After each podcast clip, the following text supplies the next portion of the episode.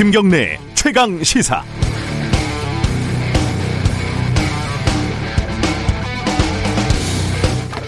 영화 접속 기억하시나요? 좀 너무 오래된 영화라서 이 당시 유행했던 PC 통신, 야 이것도 오래됐네요. 채팅으로 의사소통하는 새로운 문화를 당시에 다룬 영화였습니다. 근데 그 인터넷 온라인 접속이 소재인 영화의 마지막 엔딩은 아이러니하게도 오프라인에서 직접 만나는 거였죠.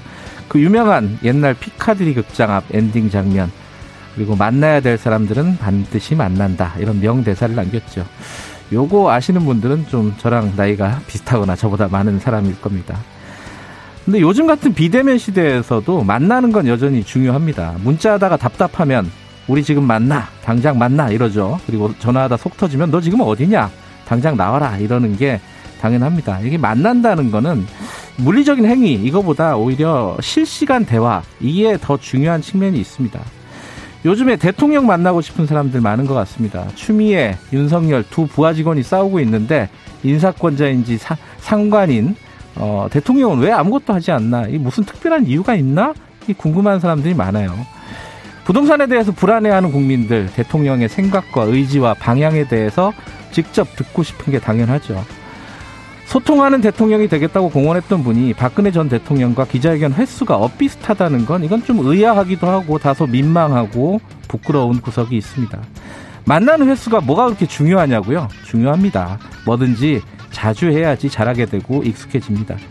대통령 기자회견이 1년에 한 번 하는 연례 행사가 되고 그게 너무 큰 뉴스가 된다는 건 우리가 너무 자주 안 만나고 있다는 뜻입니다. 11월 30일 월요일 김경래 최강시사 시작합니다.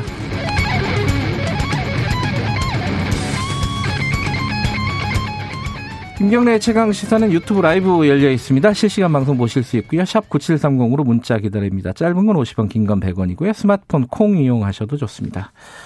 아, 일부에서는요. 왕이 외교부장이 왔다 갔죠. 이 더불어민주당 홍익표 민주연구원장이 직접 만났는데 어떤 사람인지 얘기를 좀 직접 들어보도록 하겠습니다. 2부에서는요. 민주당 박성민 최고위원, 국민의힘 이준석 전 최고위원과 함께하는 정치사이다 준비돼 있습니다.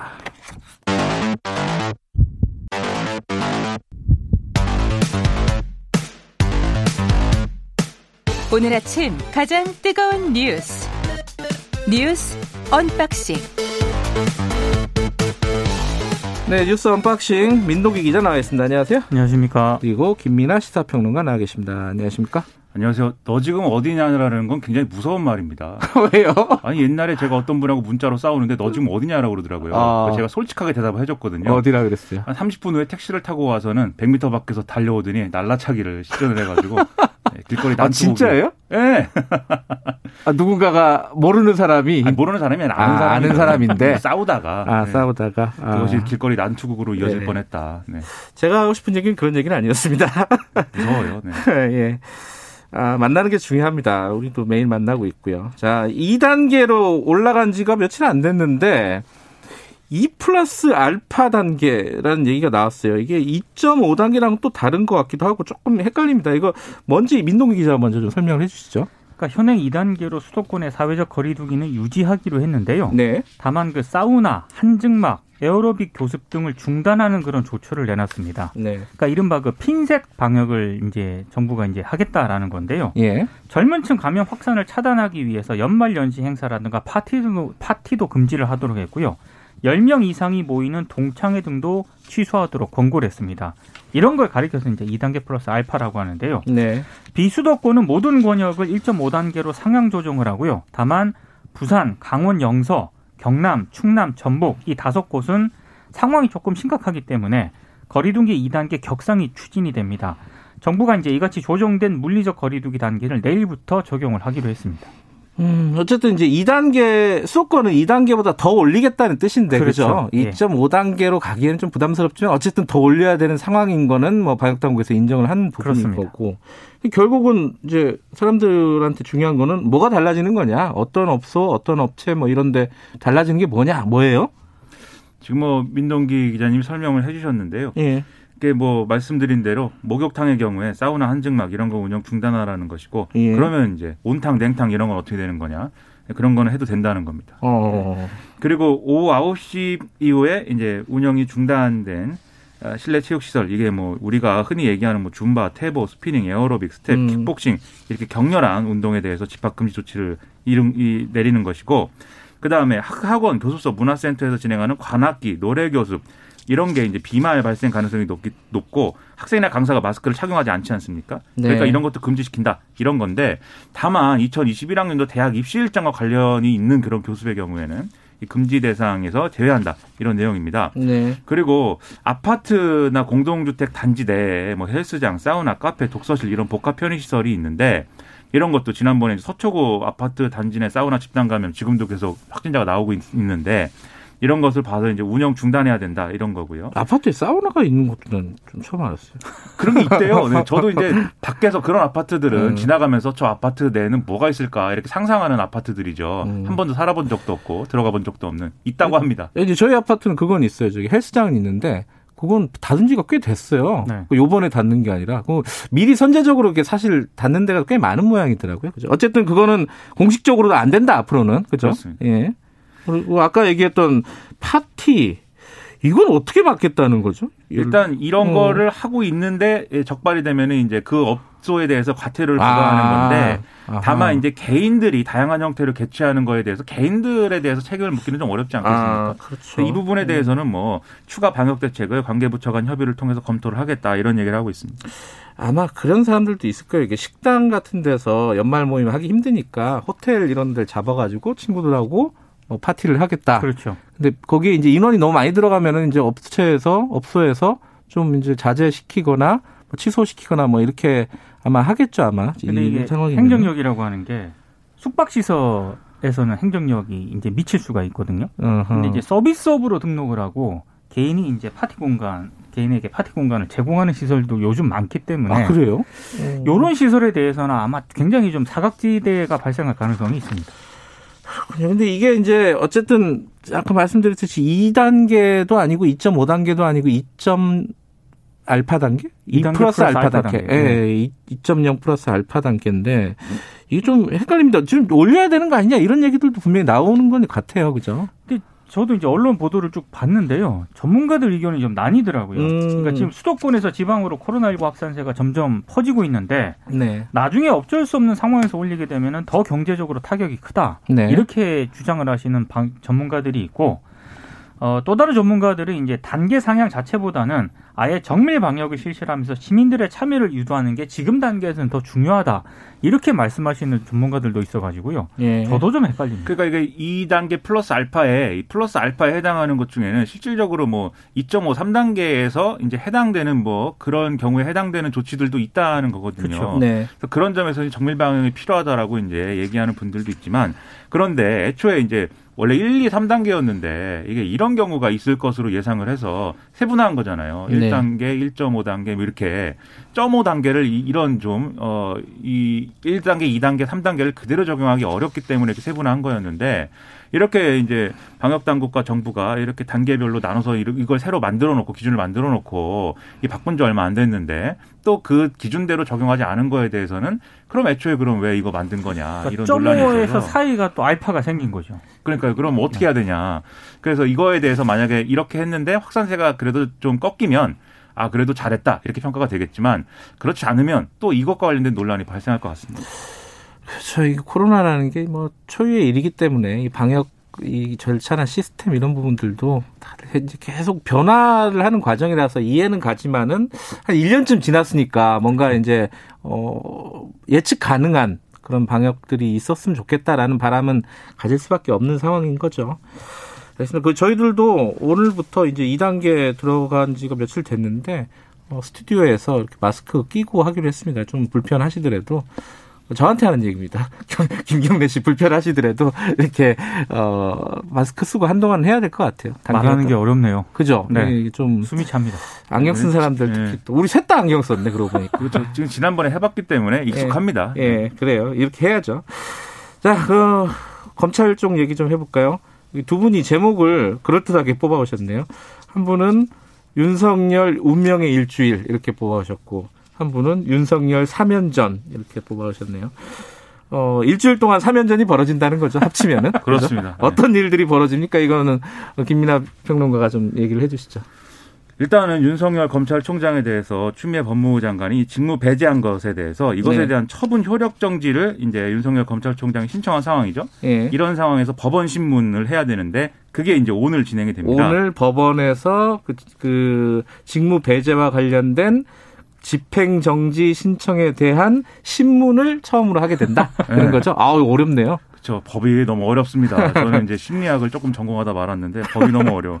근데 이제 그러면 이게 이 재판부에 배당된 직후에 일정을 바로 잡아서 이제 신문을 진행하는 것이기 때문에 예. 재판부가 상당히 빠르게 처리하려고 하는 것 같다라는 예. 점에서 이르면 그래서 오늘 오후 늦게 재판부 판단이 내려질 수도 있지 않겠냐 뭐 이런 얘기도 있습니다. 네. 뭐 아니다라는 얘기도 있고요. 예. 근데 아무튼 이 자리에 그럼 윤석열 총장이 오는 거냐 뭐 그렇진 않다고 하고요. 변호사들만 온다고 하는데 뭐 법리 공방 위주의 변론이 될 것이기 때문에 윤석열 총장이 직접 나올 경우에는 오히려 이제 좀 정치적인 뭐 이런 맥락의 해석 그런 것들이 우려가 돼서 이제 나오지 않는 거 나오지 않는 거다 이렇게 음, 얘기를 하고 그게 이제 있고요. 오늘 벌어지는 일이고 그렇습니다. 내일 벌어지는 일은 뭐예요? 내일은 법무부 감찰위원회 임시회의입니다. 예. 오전 10시에 열리는데요. 이거 원래 안 한다고 얘기도 나오고 그러지 않았어요? 근데 이거는? 일단 감찰위원 11명 가운데 6명 이상이 내일 참석하기로 했다고 합니다. 그러니까 그러니까 이게 그러니까 감찰위원회를 어, 법무부에서 해야 된다를 할 수 있다로 바꿨다는 거 바꿨죠. 그게 이거죠? 네. 그게 열린다. 그게 이제 아. 내일 열리는데 그래서 예. 할 감- 수 있다로 바꿔서 예. 그래서 이 감찰위를 거치지 않고 네. 그냥 징계위로 가려고 했는데, 했는데 했는데 이 감찰위원들이 하겠다라고 그건- 한 네, 거죠. 그렇죠. 그래요. 그래서 내일 10시에 열리는데 예. 일단 감찰위원회 자문과 권고는 예. 법적으로 강제력은 없습니다. 아, 그 자문, 진짜 권고. 그렇습니다. 이말 그대로 고기에 해당된다. 다만 내일 그 감찰위원회 임시 회의에서 네. 윤 총장이 해임에 이를 정도로 징계 사유가 되지 않는다. 만약에 네. 이렇게 결론이 나게 되면 네. 추미애 법무부 장관에게 일정 정도 이제 부담이 좀 음. 되지 않겠느냐 이런 전망이 나오는 거죠. 요, 요거는 이게 위원회를 열어가지고 내일 바로 결과가 나오나요? 내일 바로 그렇죠. 나올 가능성이 아, 있다고 그래요? 합니다. 예. 아, 요거 그러겠죠.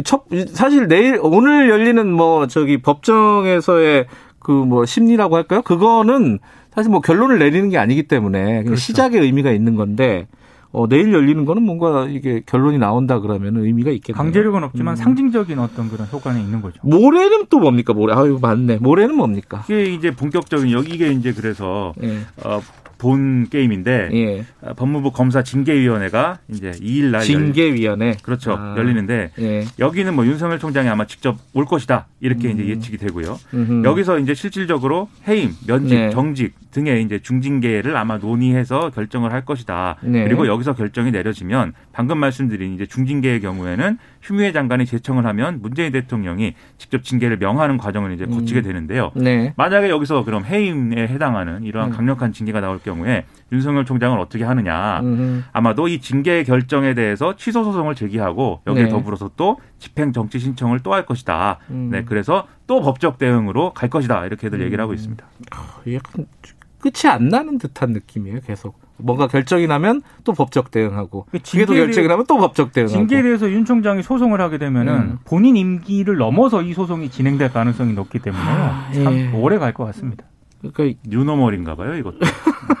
뭐가 안 되면 다 법적으로 해결하자. 이렇게 가는 시대인가 봅니다. 그러니까 이런 상황이니까 이제 대통령이 좀 뭔가 정리를 할 필요가 있지 않느냐라는 목소리가 나오고 있는데 청와대 반응은 아직은 그렇지는 않죠. 이게 그죠? 왜냐하면 지금 징계위원회를 해야 음. 되는데 대통령이 여기에 대해서 가타부타 얘기하는 것은 징계위에 대해서 무슨 어떤 가이드라인이 될 그렇죠. 수도 있고 부적절하다 뭐 이런 얘기인데 그 타이밍이 넘어간 것 같아요. 그렇죠. 그죠? 근데 사실 역할을 하려고 했으면 이전에 이제 하는 그 전에 게. 맞았고 예. 그럼에도 불구하고 만약에 이제 어쨌든 결론은 날 거 아닙니까? 예. 결론이 나면 제 생각에는 문재인 대통령이 어떤 입장을 밝히긴 해야 될 것 같습니다. 그게 예를 들면 추미애 장관이 잘했다거나 음. 윤석열 총장이 어쩌다거나 뭐 이런 게 아니라 검찰 개혁이라는 거 우리 우리 정권에서 하는 음. 우리 정부가 하는 검찰 개혁이라는 것은 뭔지 음. 지금 이 상황은 거기에 이제 맞는 것인지 네. 앞으로는 우리 검찰 개혁 어떻게 하는 것인지 언제 완수되는 것인지 이런 것들에 대한 입장을 밝히는 게 지금 필요하고 그런 게 없으니 국민들이 불안하고 저도 불안하고 네. 김경래 진행자 분도 불안한 거 아니겠습니까? 저는 안 불안해요. 근데 지금 그 스케줄은 이런데 좀 중요한 내용이 하나가 뭐가 좀 나왔습니다. 그 법무부 내부 안에서 감찰관실 내부에서 뭔가 이번 사안에 대한 이견이 좀 있었다 이런 것들이 지금 폭로가 됐어요. 그러니까 재판 이른바 재판부 문건을 감찰했던 법무부 파견 검사가요. 예. 그 내, 부 게시판에 글을 올렸거든요. 이정화 검사, 대전지검 검사인데 이분이 그때 윤 총장을 만나러 갔던 평검사 두 명 중에 한 그렇습니다. 명이라는 거잖아요. 그렇습니다. 그죠? 예. 근데 어떤 내용이냐면 어, 이른바 재판부 문건을 법리적으로 검토를 해봤는데 예. 어, 죄가 성립되기 어렵다는 결론을 내렸다. 그리고 음. 감찰 담당관실에 있는 다른 검사들에게도 검토를 부탁을 했는데 역시 자신의 결론과 다르지 않았다. 다르지 않았다. 이걸 그대로 기록에 음. 편철했다라고 주장을 했는데요. 네. 근데 어떤 뭐 법무부로부터 이런 내용에 대해서 뭐 오류가 있다거나 이런 지적을 받은 적이 없었는데 아무런 합리적 설명 없이 이런 부분이 삭제됐다. 삭제됐다. 삭제됐다라고 주장을 했고요. 예. 여기에 대해서 법무부가 반박을 했는데 일단 징계 사유는 되지만 네. 직권남용죄는 엄격히 적용을 해야 되기 때문에 네. 어, 현재까지 확인된 사실만으로는 성립한다고 단정하기 어렵다는 이견이 있었고 어, 강제 수상 필요성 때문에 이제 판단해서 수사를 의뢰하게 된 것이다. 이게 이제 음. 법무부의 반박 입장인 겁니다. 잠깐만 그러면은 어 일단 입장은 달라요. 한쪽은 죄가 성립되지 않는다라는 결론을 내렸다는 게 이제 이정화 검사의 얘기고 그렇죠. 법무부는 그래도 징계 사유에 해당된다는 거는 이견이 없었다라는 얘기라는 거잖아요. 그죠? 그렇죠. 예. 그런데 말이 다른 거는 또 하나가 삭제를 했다, 삭제를 안 했다. 요거는 완전히 다른 얘기 아니에요, 지금? 검사는 삭제를 했다는 거고 여기는 삭제를 안 했다는 거고. 법무부 법무부는? 입장은 삭제된 사실이 없고 음, 어, 최종적으로 작성한 법리 검토 보고서에는 감찰 기록에 그대로 편철이 돼 있다. 이렇게 반박을 했거든요. 둘 중에 하나가 잘못 알고 있거나 거짓말하고 있다는 그렇죠. 뜻 아니에요? 뭐 꼭 그렇다기보다는 음. 이정화 검사가 지- 이 지적을 한 것은 수사 의뢰를 한 것에 대해서 지금 얘기를 하고 있는 음, 거죠. 그래서 예. 이게 감찰 조사를 하는 것은 말씀하신 예. 대로 뭐 징계 사유에 해당한다고 하면 네. 감찰 조사를 하는 건 뭐 그런데 그게 아니라 지금 수사 의뢰를 한 거잖아요. 이 문건에 대해서 대검에. 네. 예. 그래서 이제 뭐 압수수색이 진행된다든지 뭐 이렇게 되는 건데 그게 예를 들면 지금 말씀드린 음. 이 법적인 어떤 어, 결론에 의해서 진행된 게 아니라 음. 상당히 임의적으로 진행된 거다 이 주장을 하고 있는 거고 네. 그다음에 보고서에서 보고서 삭제가 됐니 많이 얘기는 사실은 뭐 진실 게임 같이 보이는데 모르죠 그건 그런데 일가 일부 보수 언론의 경우에는 지금 음. 법무부가 내놓은 이제 해명이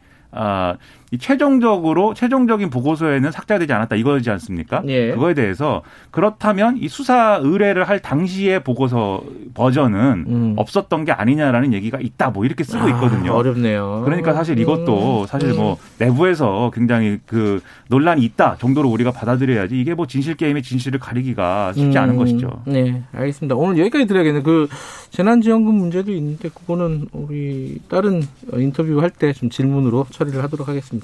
여기까지 듣죠. 고맙습니다. 고맙습니다.